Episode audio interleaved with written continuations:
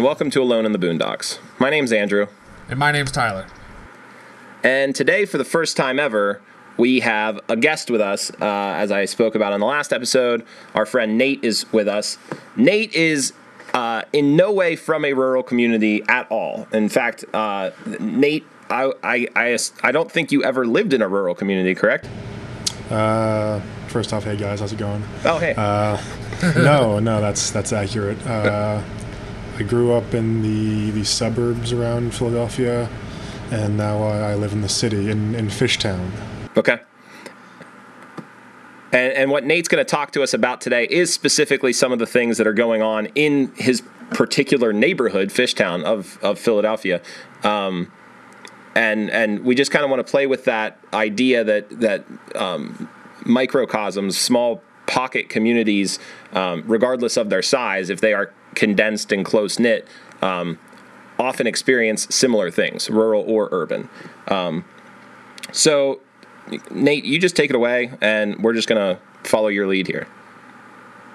Sure. So, Fishtown is a neighborhood in Philadelphia, sort of located in the northeast part. It's not what one would call northeast Philadelphia, but it's northeast of Center City.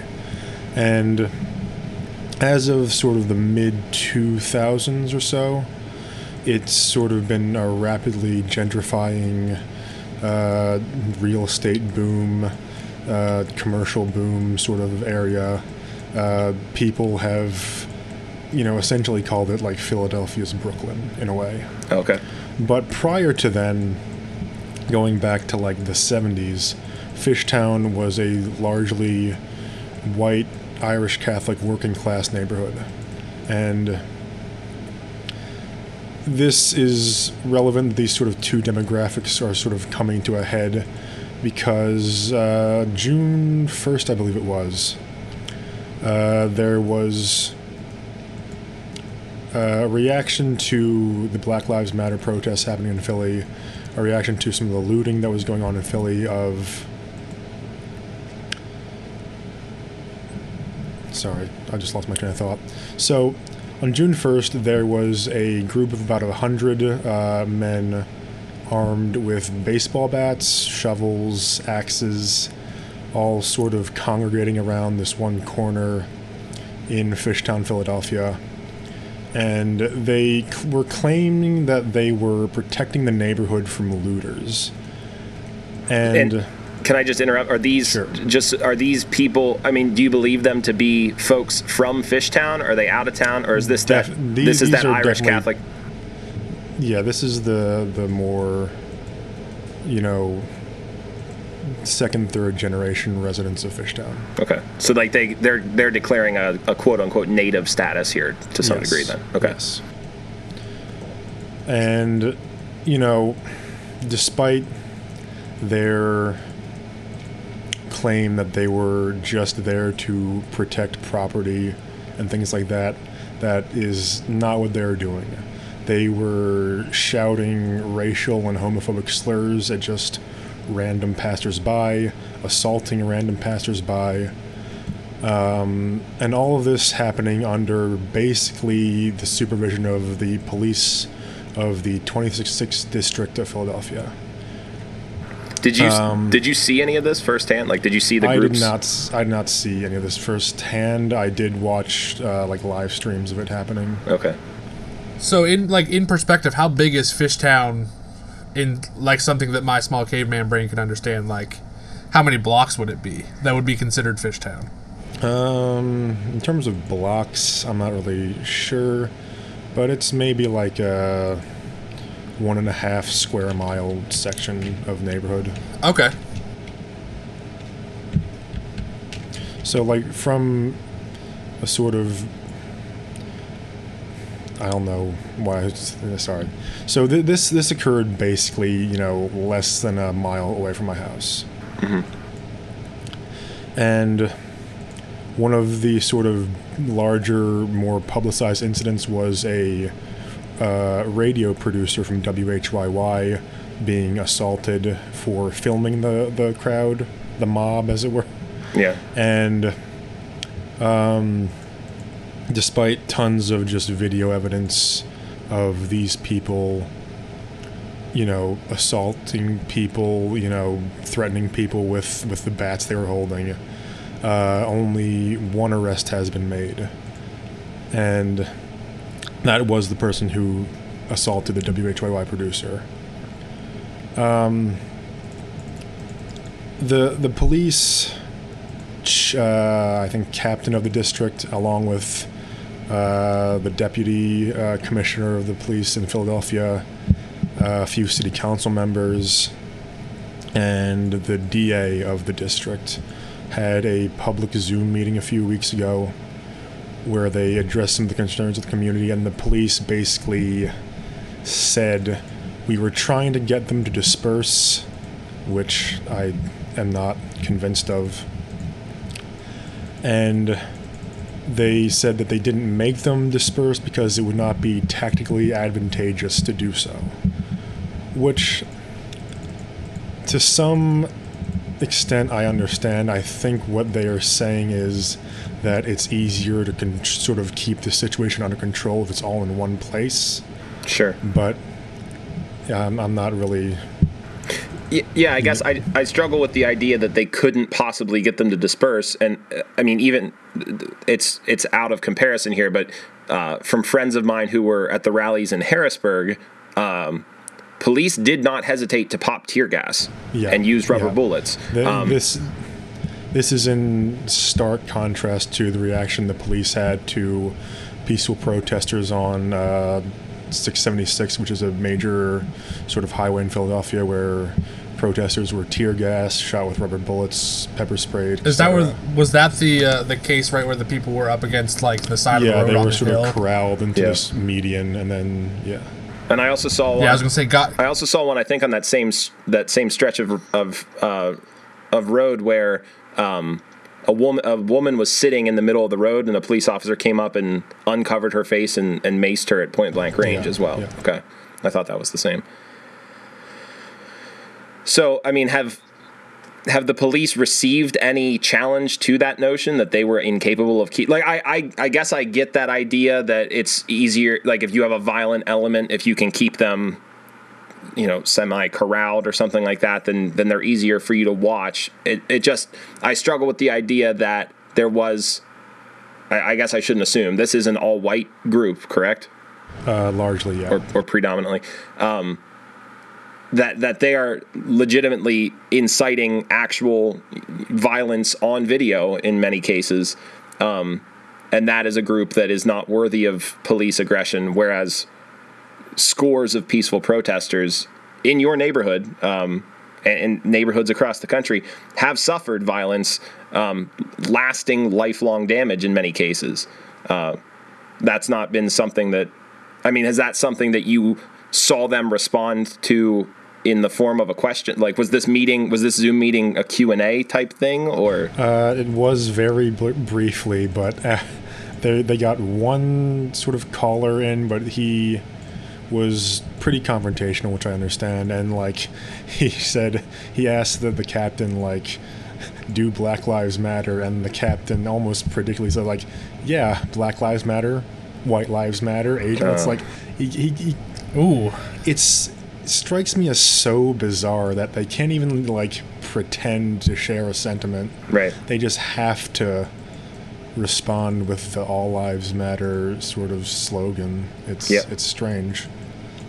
Yeah, but as a white person, you can show up to uh, the Capitol steps with an AR-15 because you don't want to wear uh, a mask to the grocery store. Right. But if you were if you were a person of color and you step out of your car with your left foot first instead of your right foot first, they're just going to gun you down.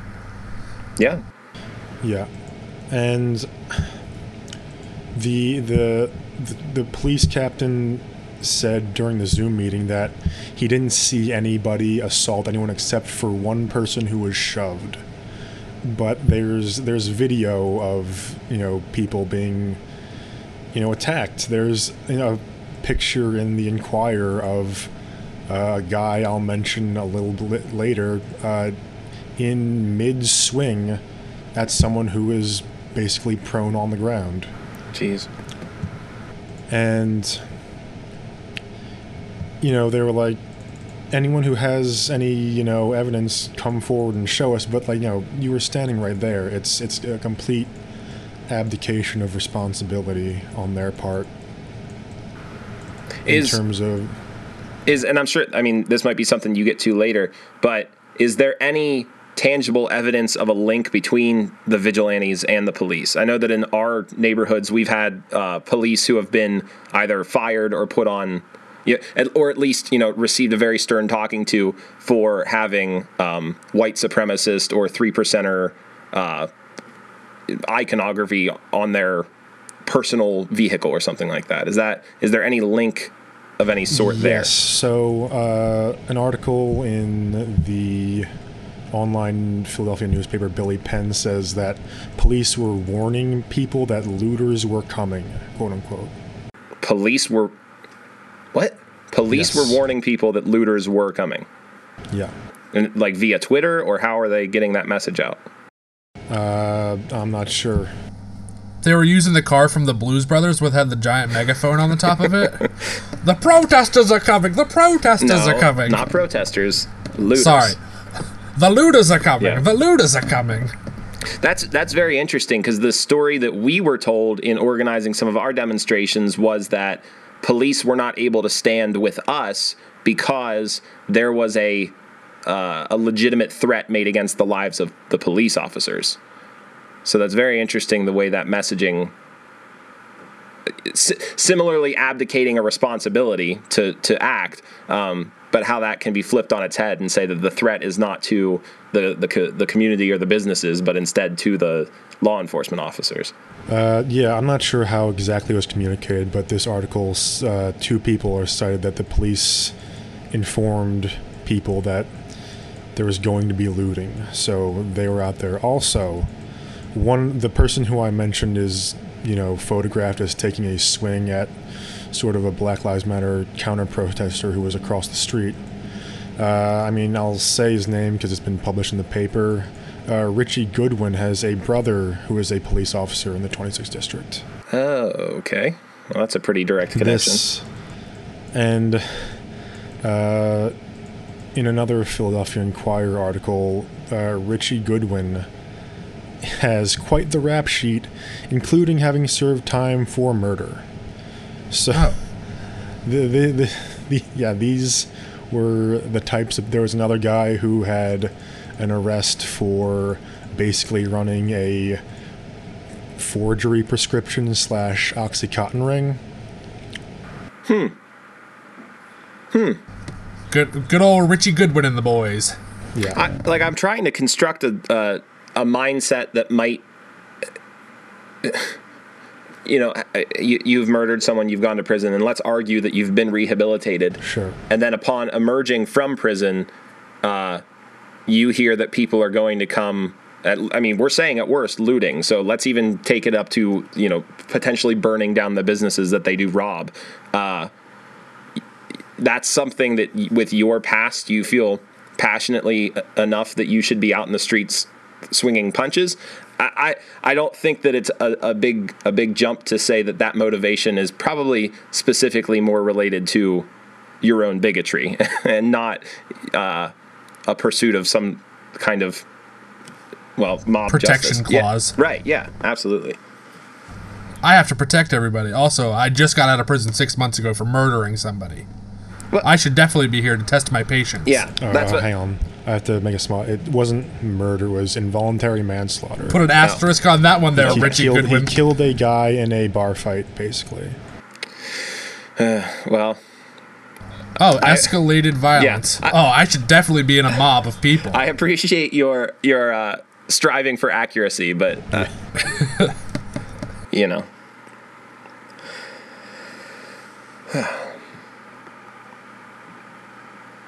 um, So another thing to mention about this that this was occurring when the city of Philadelphia had a 6 p.m. curfew, and people in other parts of the city, protesters, were being arrested minutes after the curfew. However, these, you know, vigilantes, quote unquote, were out hours, hours past That they were out, I think, to about nine o'clock when police convinced them to disperse.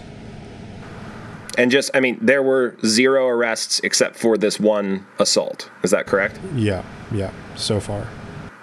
And are they still, I mean, again, if this is something you're going to come to down the line, are they still active in the streets today? Like this is an ongoing. Um, no. So the the main guy who I'll say organized this is a guy named Justin Haskell. And if you want to subject yourself to it, his uh, well, maybe I shouldn't say that, but his Facebook feed is is you know speaking for itself. He has zero regret or remorse or even like let me have you know a moment of reflection and was this a good idea he's all in he is saying he's going to run for mayor and has a Hmm. shirt with his name on it with a baseball bat printed on it This is like Bill the Butcher stuff. Like that. Yes. That's exactly that was the the the key component of the Know Nothing Party in the the the draft riots in New York City. That But- you were going to support a person who was openly violent because they were protecting nativist interest. But um, since he has been sort of identified as the organizer, he said on Facebook that he got some call from like somebody in Harrisburg, and he said that he's been identified or something as a target of arrest. And also, I believe he has some outstanding like drug case in in Bucks County or something like that. So I think he convinced everyone, or at least himself, not to go out and do this again, where he could get in some trouble. He has a drug charge, so he should just run for the mayor of DC. It, it is interesting that frequently, and I mean, I, again, maybe I'm making a leap here, and and they truly are uh, non-racially motivated nativists, but even that just seems like an oxymoron statement to say. Uh, you know, consistently we see when they do rise, like if we look at the Unite the Right rally years ago now, uh, as soon as things go south and someone gets hurt, you know, the leaders are very quick. Uh, if it starts to come back towards them, to disavow and distance themselves and say, "Oh, the, you know, I never wanted this. I didn't want you guys to do this." The same thing happened uh, with the three percenters uh, at the at the Unite the Right rally uh, after Heather Heyer was killed, and there were all sorts of other skirmishes in the streets. In fact, there was a video of a three percenter um, from Virginia, I want to say, like brutally beating uh, a man in a parking garage. As soon as that surfaced, oh well, then the three percenters. They're not a militia movement. They're not racially motivated. They're not yada yada yada. And these groups they continue to still operate and they they continue to still advocate the way they do. But then they like publicly disavow the. It's hard to call them values, but the the values or the the underlying cause that they're clearly still championing. Um, and that's what I mean. I don't know what the three percenter uh, presence has been like that you've seen, Nate. But what we've seen in our area is three percenters who come out, and again, you know, they're they're great patriots. They're um, they're there to protect people. Um, but they come out. They're and- hypocrites. Well, yeah, absolutely, they're hypocrites because all they do is they come out and intentionally intimidate and provoke. Um, so it's just interesting. Again, um, no, I'm not going to be too heavy-handed with this whole look. There's a lot of similarities between urban neighborhoods and rural neighborhoods, but it just doesn't seem that uh, you know essential Nazis differ too much from one area to the other. Yeah, well, I mean, that's part of the reason the comparison is why I wanted to talk about this because uh, the group sort of they weren't calling themselves, even though they've been identified by other outlets, which I don't think this is exactly accurate. They're, they weren't like Proud Boys, they weren't Three Percenters, they weren't, you know, I Boogaloo. don't even think they would have even called themselves like alt right or right wing or anything like that. But they did call themselves original Fishtowners Ooh, like the original Fishtown, you know, people. yeah. Which You're gonna have a mob, and your name's gonna be ori- the original Fishtowners. Come on. it's. Do you want to hear? you can do better stu- than that. Because similar things are happening in South Philly. You want to hear an even stupider name? Yeah. yes, please. The Gravy Seals. Oh. Okay, no, that's actually better, honestly. That's got some originality to it. I'll take gravy seals over original fish towers. What is what is that in relation to, Nate? Like, what's that a reference to? Because you know how uh, Italians call sauce gravy. Oh, yeah. I watched The I, I Sopranos. yeah. believe. I believe that's what it. What it's a you reference serious? to. Wow. That sounds like a beer league softball team name too. It does. it does. the gravy seals. Wow. But uh, yeah, even in this uh, Zoom meeting with the commissioner, they said that there was you know arguments between the the vigilantes and counter protesters about who lived here long, who's lived here longer, who pays more taxes, who's whatever nth generation Fish Fishtown, and this is uh, like a persistent a thing I've seen in like Facebook groups for just the area. Like I'm in like a fish town like neighborhood Facebook group. It's just whatever goings on is happening, but every single time a vaguely political discussion will crop up, something one question that is invariably asked is how long have you lived here? And it's always by someone who's basically lived there all their lives or you know most of their lives and it's sort of that insular sort of community mindset that you know has been around this area since like the 70s I mean, and is is that an affront necessarily to uh, people of color, or is that an affront to any new folks who moved in on a wave of, of what you what you call It's- It's a, gentrification? little, it's a little bit of both. Um, so in, I read a lot of a lot of news articles and stuff about uh, preparing for this. In like Philadelphia Magazine, which is like a pretty casual Philadelphia lifestyle magazine, they did this sort of long rundown of the history of Fishtown, and there were a bunch of people who said like one side of the tracks, which was you know I mean, this sort of area is bisected by the uh, the L, the, the the subway line. One side of the tracks was white, and one side of the tracks was African American and Hispanic people, and they didn't cross over. Like people knew that you didn't go into each other's neighborhoods, and there was even people, you know, recalling times when a black family would move into the Fishtown area and got their house burned down Jeez. In the 70s. Yeah. So I mean, so it's you, which side of those tracks do you live on? uh, we live on the. I mean, the other side of the tracks is not technically Fishtown. It's West Kensington or you know Okay. North Philadelphia or something like that. But yeah.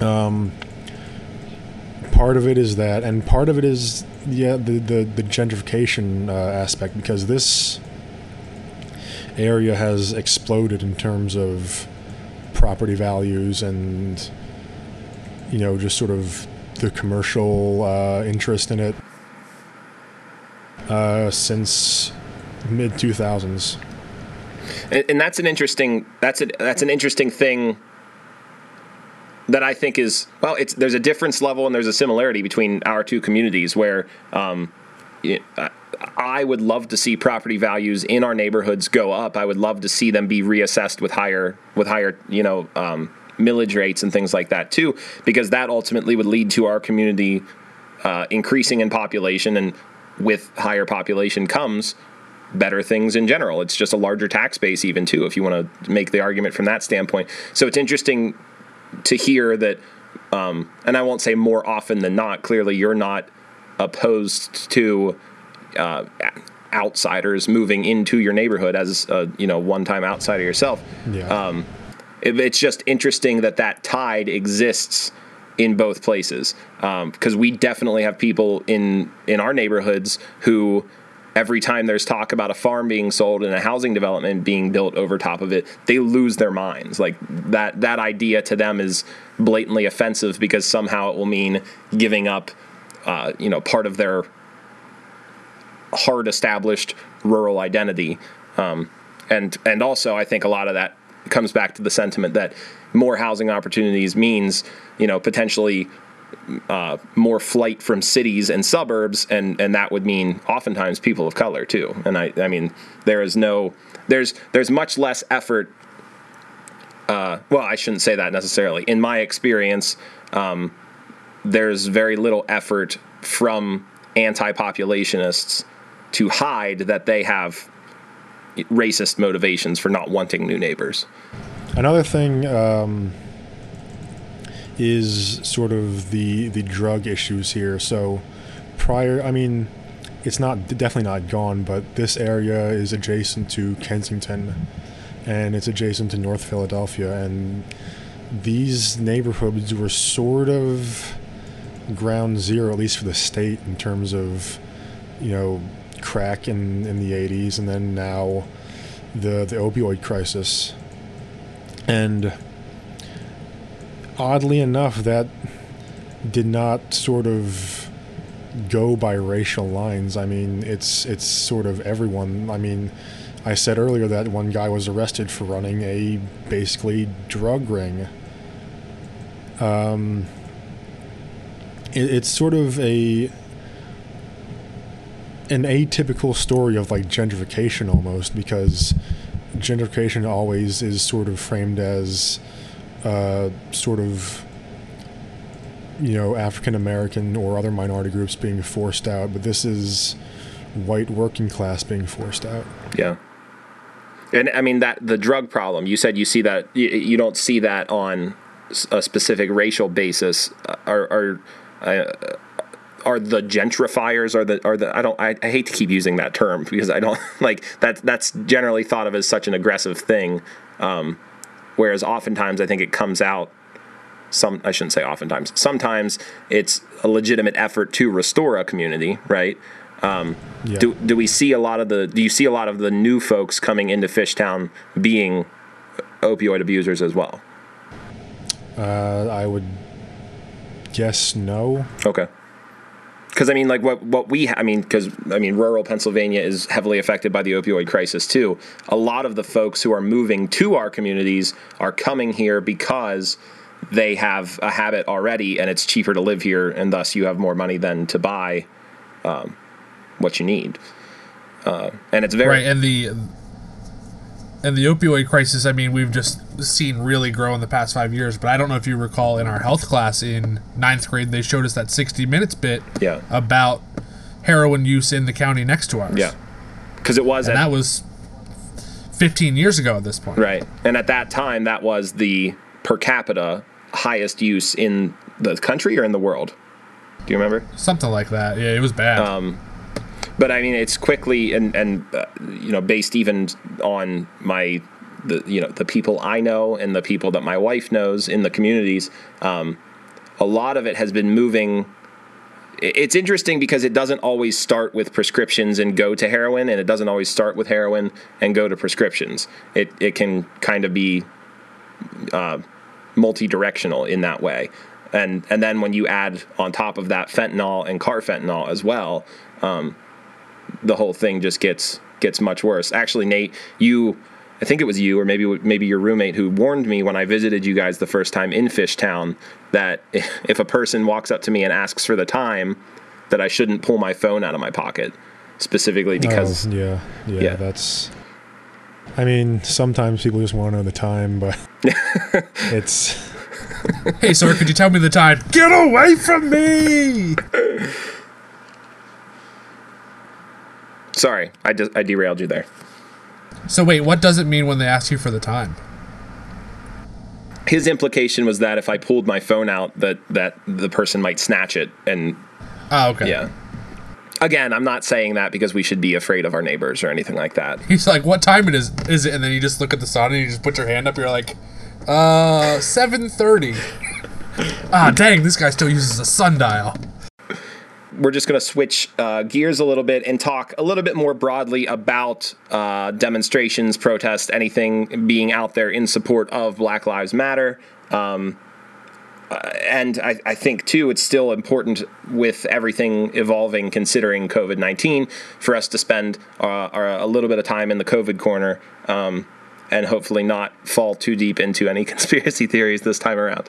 Uh, but you know we will because we always do. Well, but now I, that we're we're talking about uh, protests, there is another one at the same spot there was the last time we had one on Sunday, July twelfth. It's gonna so be it's gonna be great. We will. It's gonna be great when we don't have to talk in code anymore.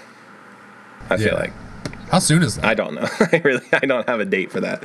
Um, yeah, so we have another demonstration. On August 14th, we will officially stop talking in code. We have another demonstration planned. Um, it's looking like we should see similar numbers. Nate, I'm sure it's it's uh, strange for you to hear about a protest being talked about and us consider it a success if we're if we have 200 bodies there.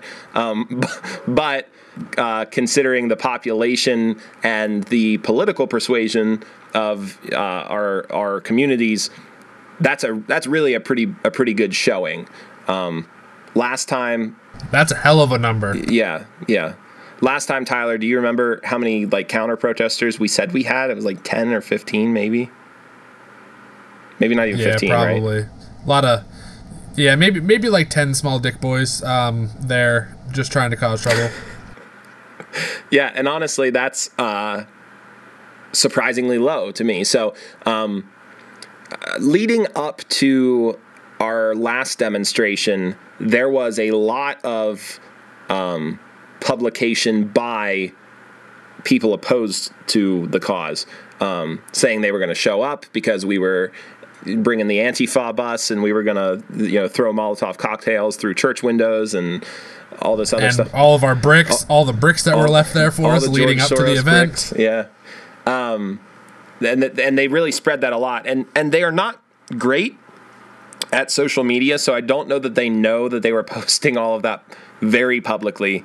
Pretty easy for us to see. Um, we knew we were posting our information about the event publicly because we wanted it to be easily spread.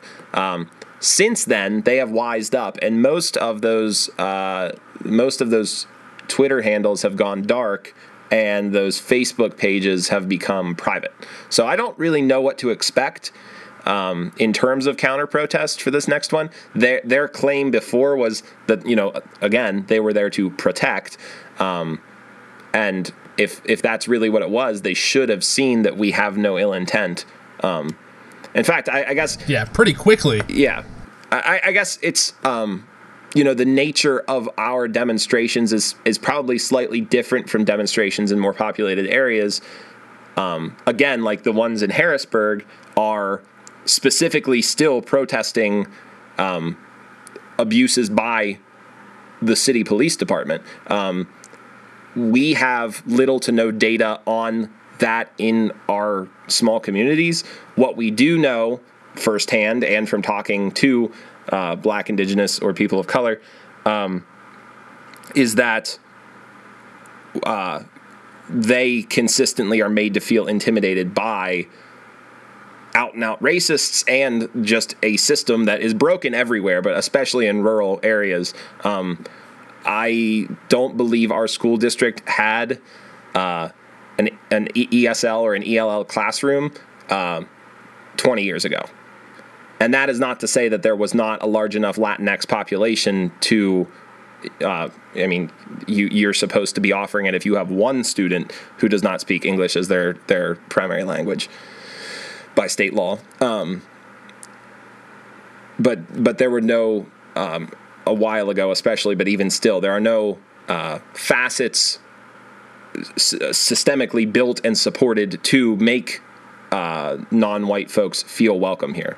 Um, in fact, I was I was recently contacted by um, a woman who runs a Central American restaurant because she wants to put together a forum of people from the right and the left to sit and talk and find common ground. And while I think that is incredibly noble and incredibly brave on her part, um, I I really struggle with the idea that there's going to be a really valuable conversation with some of the folks on the right. And I know that that's the, you know, all the all of the enlightened centrists say all the time, "Oh, it's this division that we can never get anything done."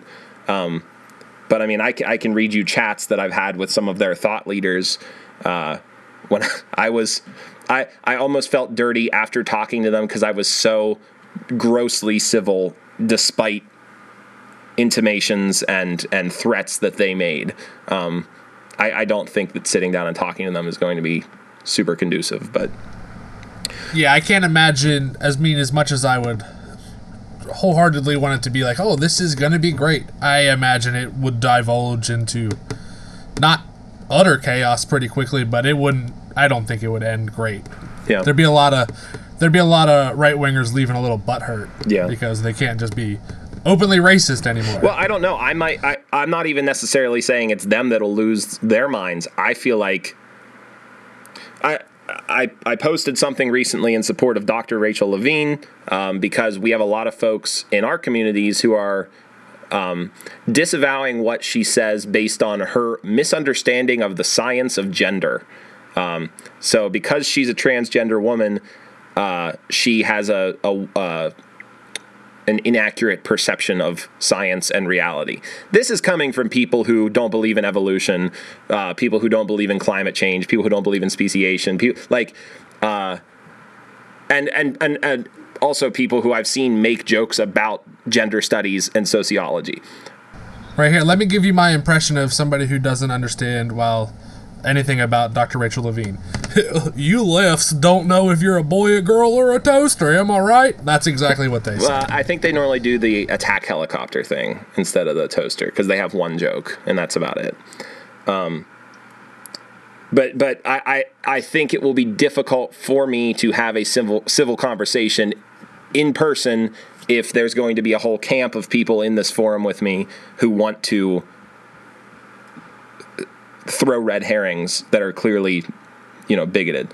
So, uh, Nate, just as a point of interest, and maybe you don't know this, and you don't need to go, you know, progressive versus conservative or Democrat versus Republican, but what is the the? I mean, we all know that Philadelphia, Pittsburgh, you know, it's the cities of Pennsylvania that ultimately save us and don't uh, thrust us into an irrevocably red state pit. Um, but but your neighborhood, for instance, do you know what the makeup is in general politically or socially? Um, I think it's it's fairly democratic leaning. Um, we actually in the city council at large positions, we had pretty recently a number of third party uh, candidates be elected because a lot of our current Democrat um, city council members were uh, pretty corrupt.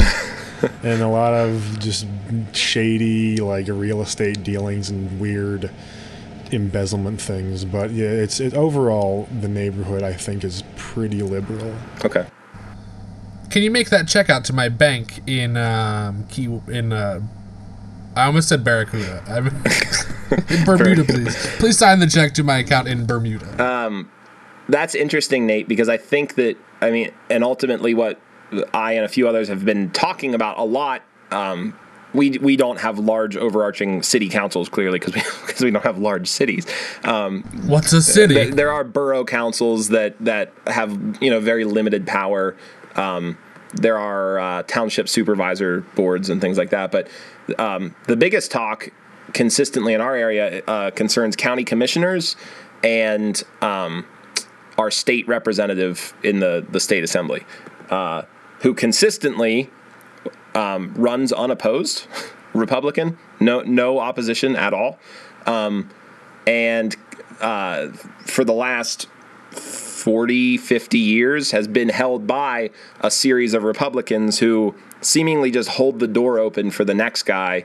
He comes in, and then the the uh, sitting representative moves into a a lobbying or a, a consulship position, um, consistently making way more money than the salary of a, a PA state rep. Curiously, um, so corruption Um, and that that's a thing that I mean I don't know if you experienced this as well, Tyler, but I feel like there was a lot of talk in high school from, as we've spoken before, certain biased teachers about the political machines of Chicago and Philadelphia that turn out all of these, you know. Uh, backroom dealing, you know, smoky whiskey swilling Democrats who, uh, you know, are are just out to, you know, praise Jimmy Hoffa or something like that.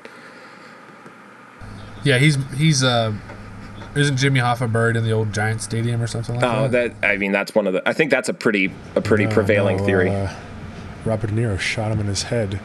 Didn't you see The Irishman? the Irishman. yeah, what did he do with the body? He rolled him up in a carpet, didn't he? yeah, and then someone just whisked him away. Yeah. and then never never saw him again. My my great grandfather swears that he saw the building of a dam in northern northern Pennsylvania days after Jimmy Hoffa was killed or disappeared, uh, and he saw them put a body into cement.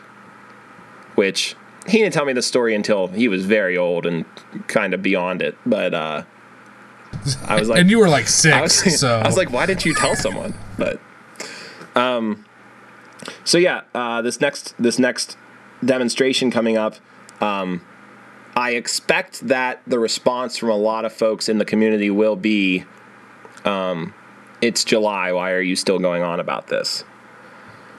Uh, and a few episodes back, we talked about tangible accomplishments from nationwide worldwide uh, demonstrations, um, but those things have kind of stalled out at this point.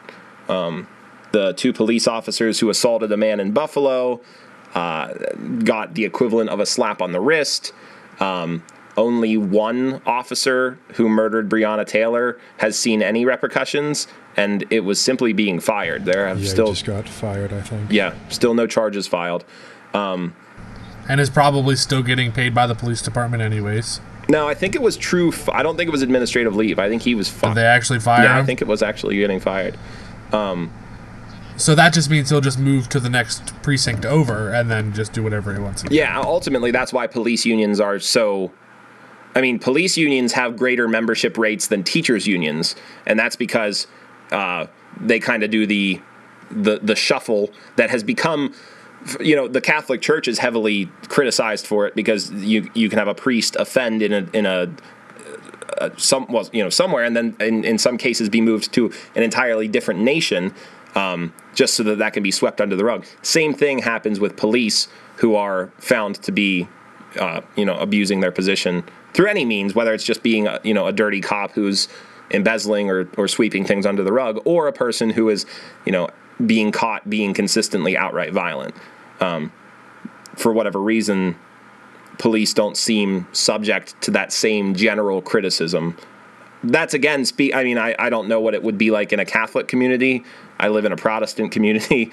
You know, maybe there isn't as much criticism of the church there, but Um, it's just weird to me to think that you in a teachers union, if you were to show up to school on Tuesday, some kid says, I'm not doing my homework, and you punch the kid in the face, you're fired, you're probably going to prison. yeah, A cop shows up to work on a Tuesday, some guy talks back to him in the in the wrong way and he murders them Yep. and he just gets to go work in the next town over. Yep.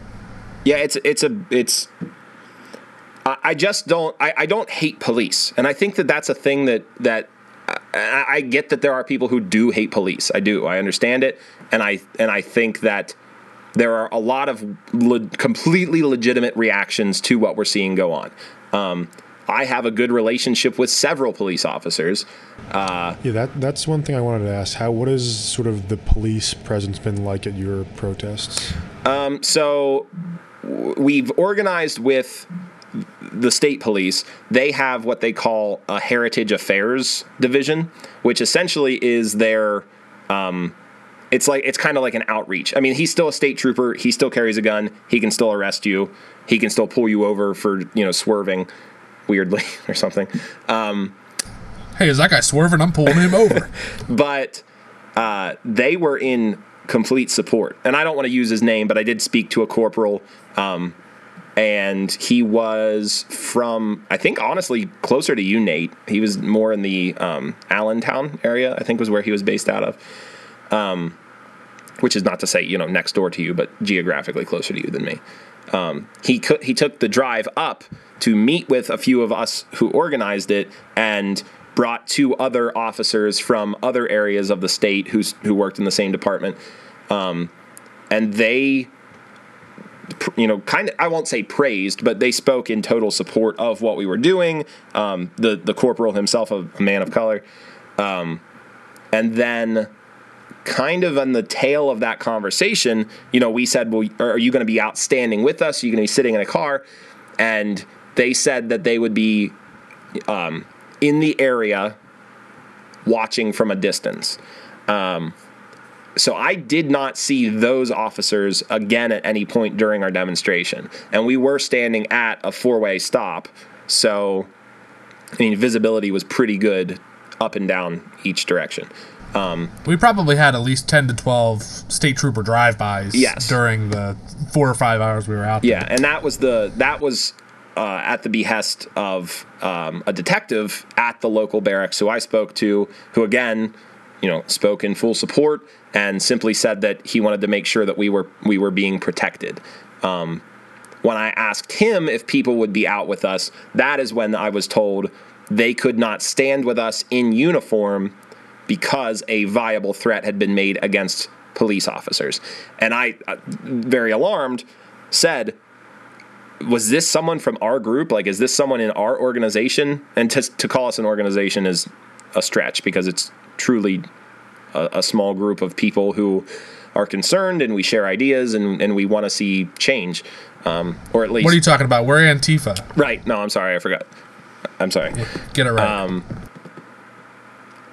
he told me that it was not anyone in our group, and he was like borderline like apologetic. Like, I'm sorry that we can't be there. Um, but I, I said that I knew that two groups specifically were planning to oppose us. One never showed up. There was a there was a QAnon theorist who was going to show up and debate us. And I, I kid you not, I can't believe people still use the phrase because Ben Shapiro has so defamed it. But he was going to show up and debate us with facts and logic. He's going to destroy, eviscerate, yeah. utterly all, decimate all, you all caps. using facts and logic. Yeah, the thumbnail is just one of us having a meltdown and him just like smugly grinning. Um, he didn't show up. The claim was car trouble. Whatever. Um, the guy who did show up, the three percenter, and the the many people who also were, you know, quote unquote militia. Um, anyway, my point being, the police officer would not clarify for me uh, what other party had made this viable threat. Though it's not, I mean, if it's not us, and it's probably not the Q kid, uh, I, think I think we've got our uh, group. Yeah, it might be the guy who came armed. Which which is ironic because he probably will also be there in support of the Back the Blue rally on July 11th. Yeah. But he is also threatening police officers. Yeah, I don't understand. Hi, I'm a three percenter, and I'm a walking contradiction. Yeah, it's, it's the. I mean, I, again, I think I've said it three times in this in this podcast on different occasions, but it's it's that mentality of flying the Gadsden flag next to the thin blue line flag. Like you so don't understand the ideologies that you are supposedly supporting. Uh, to fly the flag of a revolutionary who literally opened fire on um, you know, at that time the established armed oppressor, right? And then also like like that would be like flying the Gadsden flag next to a Union Jack at that time. I just I I don't get it, but that's where we're at. Have you seen anything like that? Like what what Tyler just said about there's a back the blue rally planned. Have you seen any reactionary um, I don't know. I don't want to call it a counter protest because they're calling it uh, a rally. They have they have uh, um, proponents there to give speeches about um, testimony from times that law enforcement was helpful to them or something. Um, well, I mean, that's sort of what the Fishtown uh, vigilantes were, you know, partially doing because it was outside like the 26th district police headquarters. And even in one of the videos, the, the, one of the guys says the most ridiculous thing. He says, "The cops can't defend themselves. That's why we're." What? Yeah. The cop, like the militarily armed police, can't defend themselves. Yeah.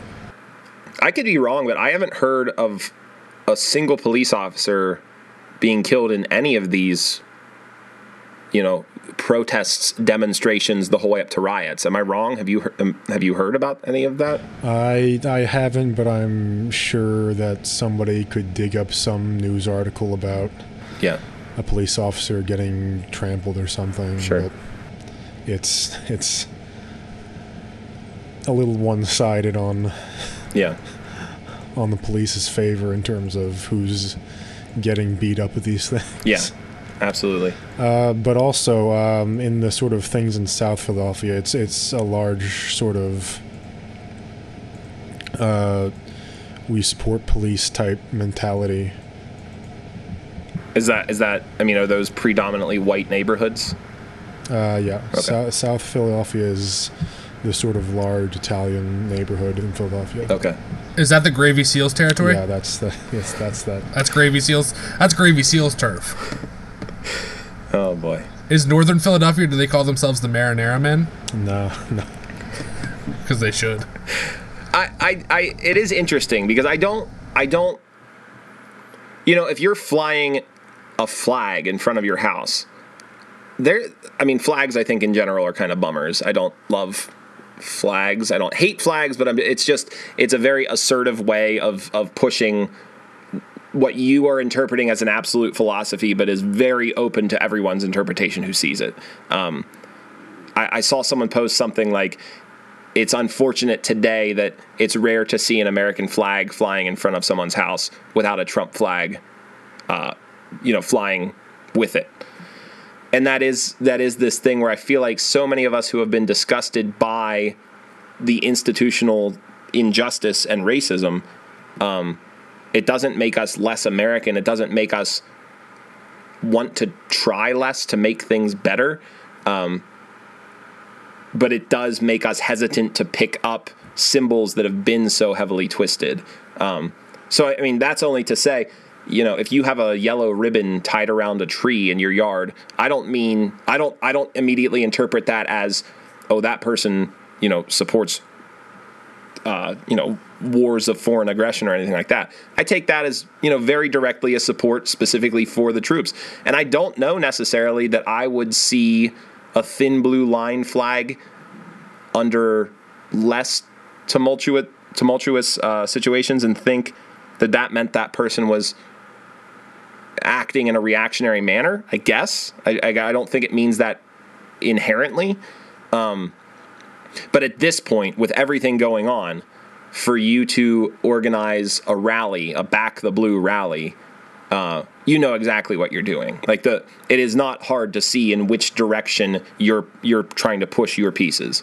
Um, and so, I mean, like I, I've spoken to a few people who plan to be there to uh, to protest it. Again, it's on private property, so they will be adjacent to it. Um, I've also spoken to people who are pretty far left who think that they want to go there to, you know, be kind of that olive branch to people on the right. Um, that being said, I did see the message that an organizer sent out that what you should expect was loud music, beer, American flags, and Trump 2020 flags and you had me. Oh my god! You had me at the first three, but then when you throw right, you you had us in the first half, and then first three quarters even. That's what I'm saying. And then and then you throw in like that. It's just a glorified Trump rally, and and I mean. Just today, and I, I mean to to kind of go on to the COVID note here slightly more. Uh, Trump just said today that, and I'm I'm paraphrasing, but schools need to go back when they were supposed to go back, period, or he will cut federal funding. I'm simplifying this.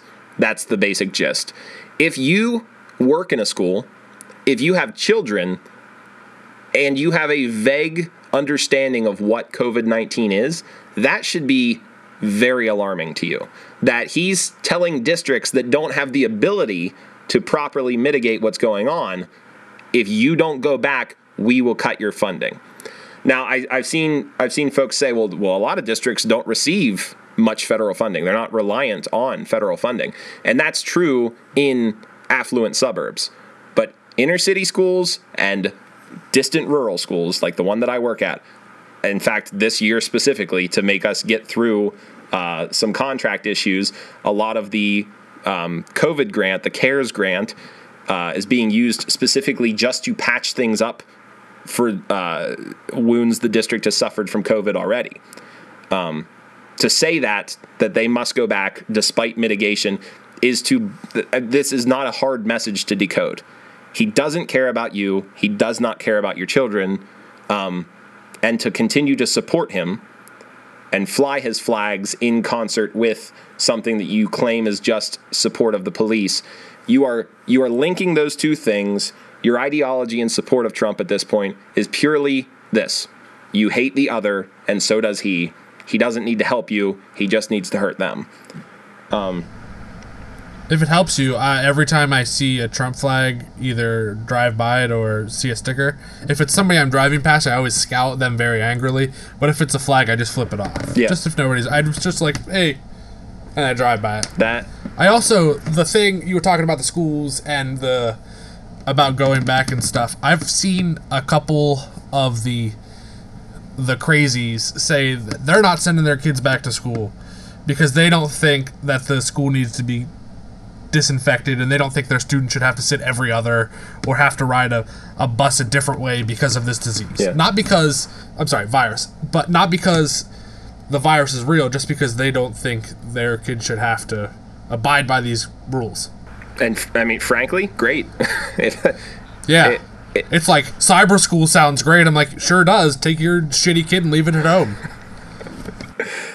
um, yeah, another sort of aspect of the educational thing. Um, Trump's new order that international students who are taking courses online can't stand the country. And the institution that I work at has hundreds, if not thousands, of international students, probably some of which who work in my lab. I mean, we've already lost one lab member due to stricter, you know, immigration policies, and we're probably going to lose more. Yeah, yeah. I saw I saw that Harvard is actually suing him uh, over that yeah, decision. Um, I mean, I'll, I'll, yes, I'll say I work at Penn. Yeah, like half the city works at Penn. uh, yeah, in this email I just got. Additionally, Penn will be joining with our Ivy League peers in filing an amicus brief in support of a lawsuit filed yesterday by Harvard and MIT to block enforcement of the government's order. Yeah.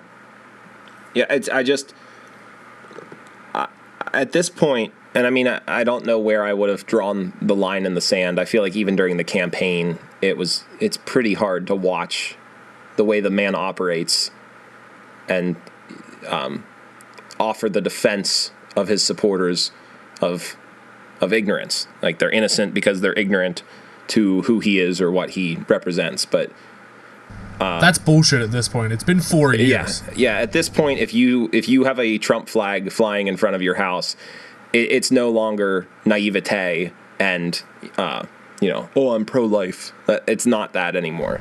You are. I'll just come out and say it. You won't say it because you're really nice and a much better person than I am. But if you have a Trump flag flying outside of your house, you just suck. You suck all around. Yeah. It's it's a cult mentality, and it's I I mean it's going to be studied as such. If we if we get out of this time period, if if we are able to remove ourselves from this chapter of history, um, this is going to be like all, all of these documentaries that are out there about specifically like cult mentalities and deprogramming people. This administration and its supporters are going to be looked at. Uh, Netflix needs to get the rights right away because it's going to be I'm sure that this is a this is a 12 episode docu series on Netflix. You're, uh, you're going to see every major streaming uh, streaming service and uh, studio begin doing their own. Like they're, they're this is It's is like the Fyre Fest documentaries that Netflix and Hulu put out at the same time. They just had slightly different names. Yeah, and yet this it was one- literally the same story with the same people. and and this is still a bigger disaster than Fyre Fest. So yeah. Um, So here, here's Yeah. a, an odd question. Do you think if Trump loses, do you think he runs again? I don't know. And I mean, the, the Supreme Court decision that came down today allowing New York prosecutors access to his Oh, tax yeah, yeah. returns. Um, yeah, he might be in jail. Yeah. Yeah, makes makes me pretty confident that as soon as the man is not occupying office, he's gonna he's gonna be uh, in prison, and I can't wait to see that. Um, but Hopefully, coronavirus is over by then. Hopefully, we've got a handle on this thing because we're having a party the day he goes to prison. Yeah, I, I don't know, Nate. I think that I think that the ego is so hard to predict. I mean, he's he is a malignant narcissist who, if he thought he could get away with it, which at this point all evidence supports that he could, because you know the Republicans refuse to stop anything he does. If he could install himself as king, he would. Um, so, if if he, Well, oddly enough, that Supreme Court decision went what seven two yeah, with Kavanaugh and Gorsh uh, siding with with the uh, majority. I saw that Kavanaugh did. I did not know that Gorsuch was on that side. I, I think he was. Okay. Um, yeah, I don't know because that always also leads to it's never happened before that a president after leaving office is found to be a a blatant criminal in every sense of the word. Um, so what happens to the two Supreme Court justices that he did install? I mean, if we're if you you know what I mean, it almost it seems strange that you would look back at a presidency and say that was clearly fraud from beginning to end, why would we still allow that president's voice to echo, you know, for decades after? Um, Right. Really, the minute the man goes to jail, they should just be dropped off the Supreme Court and somebody else should be reelected. Yeah, I don't know how that works constitutionally, though. That's my only Are we even following the Constitution at this point? vaguely. I have to wear a mask to a grocery store. Are we even following the Yeah. Constitution at this point? so, Nate, I, I guess I mean, and this is a thing that you, I mean, I could. I haven't thought about that before, but I think that if he feels like there's still enough of his cult intact and he's physically able to, you know, because either he didn't completely devolve into dementia uh, or go to prison, then yeah, I'd say he tries to run again. Um, but I could also see him trying to run, and by that point, if he's too toxic, the Republican Party would just try to primary him with maybe Pence. I don't know.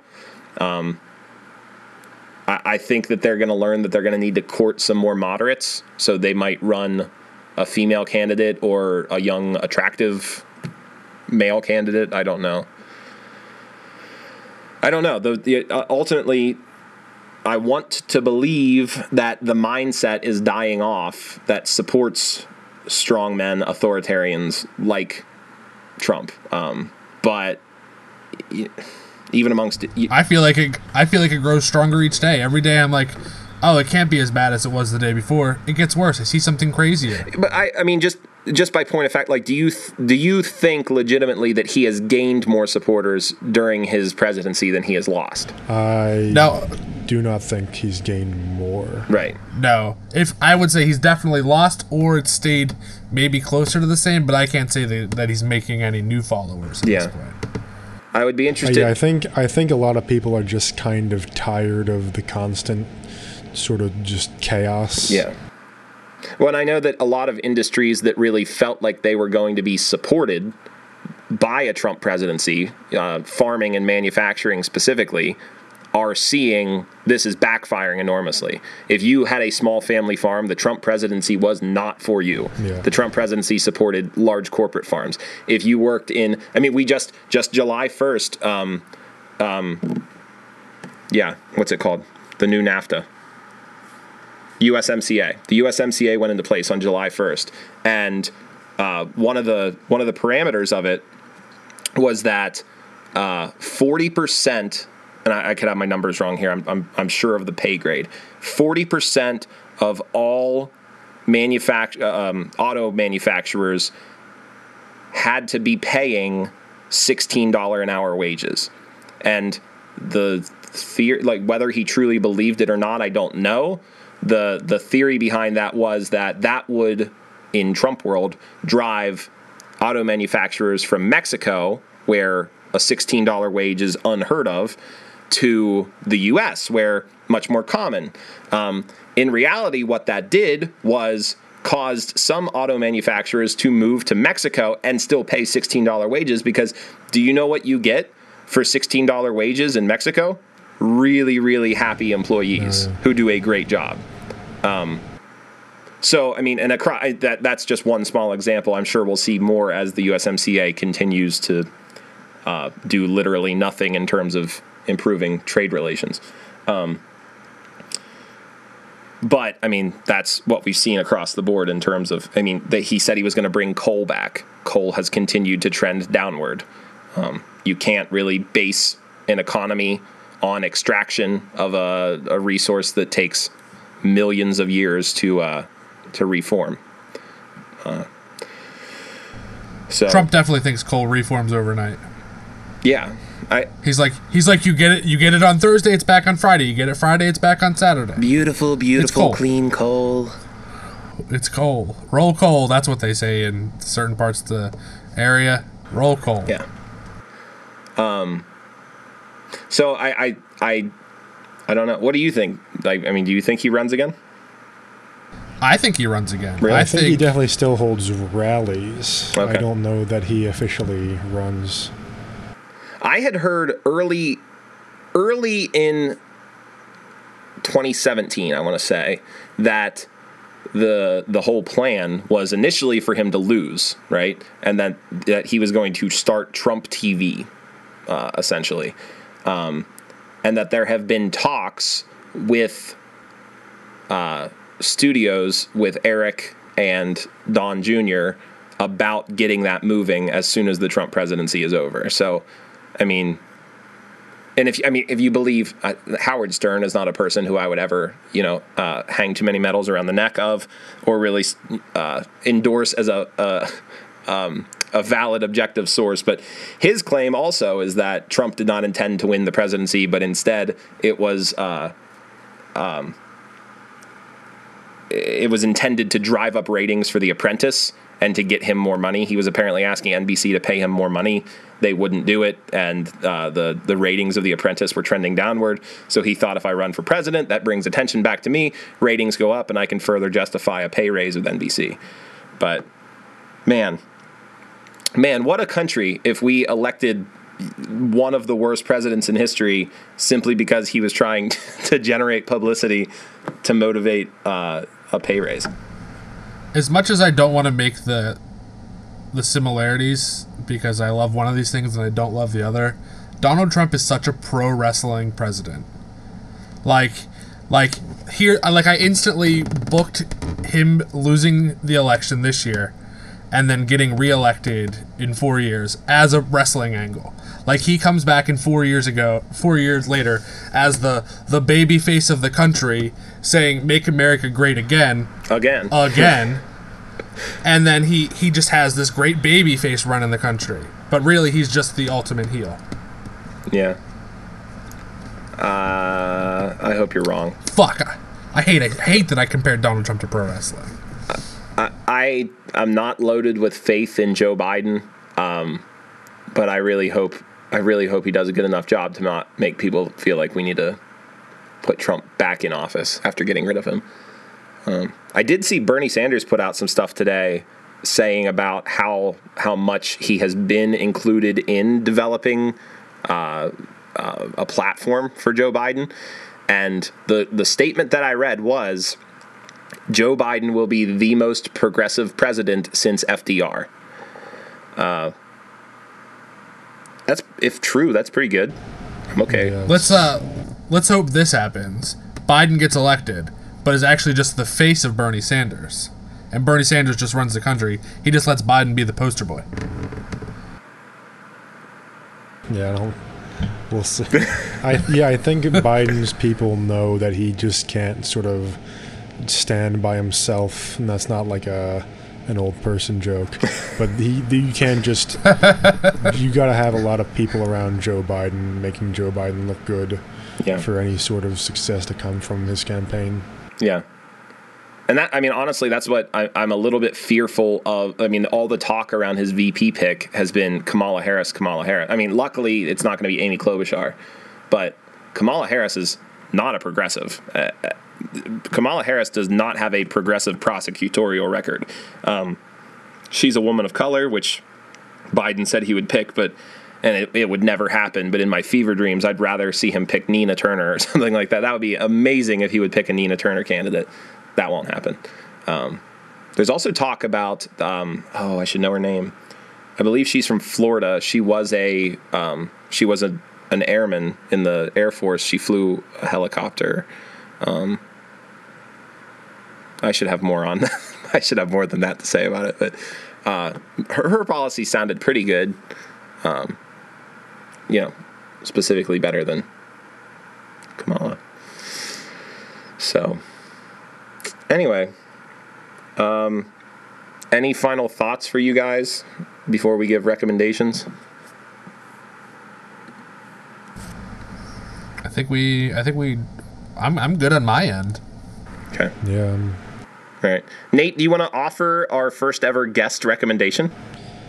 Uh, sure. This is just recommend whatever. Yeah, whatever. Like any media or books or anything else out there that you feel like. Uh, I'll say this: Drew always recommends really smart, eloquent books, and I always okay. just recommend the dumbest shit. No, I didn't. I recommended so. not to say it's dumb. I recommended RTJ four two weeks ago. I mean, that should be uh, that should be an underlying recommendation every week. Yeah, yeah. We always I'll, recommend. I'll do uh, an accessible one and a somewhat less accessible one. Okay. Uh, Phoebe Bridgers' new album, uh, Punisher, is is very good. Okay. And I'll also recommend the video game Disco Elysium. Disco Elysium. Yes, Dis- Disco Elysium. It's I mean, we could talk about that for a whole I could talk about that for a whole podcast, but I don't know who'd want to listen to it. It's it's it's really an interesting RPG. Um, it's extremely, I'll say, political. It's got the sort of most interesting world building I've seen in a video game in a long time. Is it? Where is it? Uh, like, is it PC? Oh, you can. It's on PC. Okay. Yeah, you can get it on Steam. Okay or wherever you buy video games. Okay. GameStop. No, no one buys video games. I get I get my yeah, games solely at GameStop. Video games at GameStop anymore. I thought you just no, just like just Fortnite weird, yeah, weird Fortnite hoodies, um, plush Fortnite dolls, Amiibos. Fortnite in Fortnite in-game currency or whatever it is.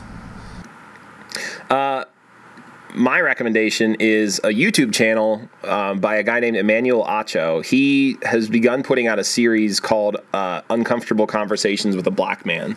And they are. Uh, I don't want to say difficult. It's it's difficult to watch as a white person only because um, it's very revealing. I mean, Nate, I'm not trying to call things out here, but you as not a white person, I, I'm, I'm sure that in our relationship, you've seen me do things that I thought were. Oh God, have we mentioned that yet? that oh, that you're not white? No. Oh no, we, we spilled the beans at the last the last few minutes. Don't tell anybody. God. um, but I mean, he he does a good job at highlighting things, and not in an aggressive way. I mean, white folks, we need to be challenged here to some degree.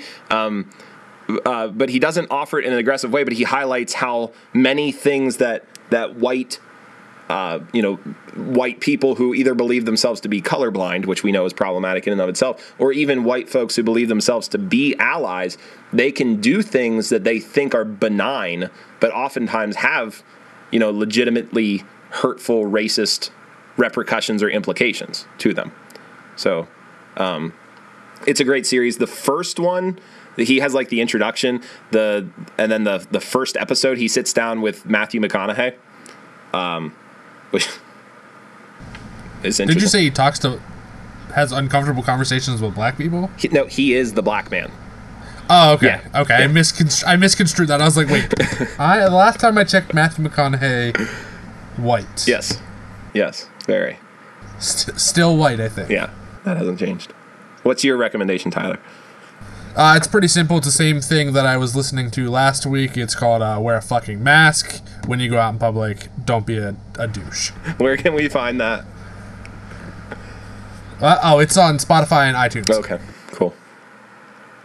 Um, thanks to Kayla Little for our thumbnail art. I still love it. Yeah, I do too. Do you want? I know I was supposed to go into something else there, but I just, you know. We If don't it's okay with you, we're still doing the podcast. If you want to go ahead and say words, I stopped doing the podcast 45 minutes ago. I'm just, uh, I put a cardboard cutout in front of myself. But uh, we're also going to thank Josh Engel at Native Studios for uh, helping clean up everything that we butcher during this. And I didn't have any audio issues this week, so Woo. this might take him way less time to produce. And thanks especially to Nate for joining us. I really appreciate it, man. Oh, no problem. Yeah, it was a good time. This was good. Yeah, we should. Uh, if if it uh, seems like something that you'd be into doing again, we should we should do it again sometime. That'd be great. So Yeah, sure, definitely. cool. And then maybe once the once people get their shit together and put masks on and we uh, get this whole virus out, we can all hang out together again You mean like in person? in person. Wow. We can like high five and shake hands. You mean like people would get to meet my daughter, who like I think most people think I'm just lying about the existence of at this point. Uh, they're like, wow, these these two people bought a really lifelike baby and are just promoting that as a real kid. Anyway, my name is Andrew, My name's Tyler, and we are alone in the boondocks. and we're still maybe a little bit closer to alchemy this week, but still not there, not there at all.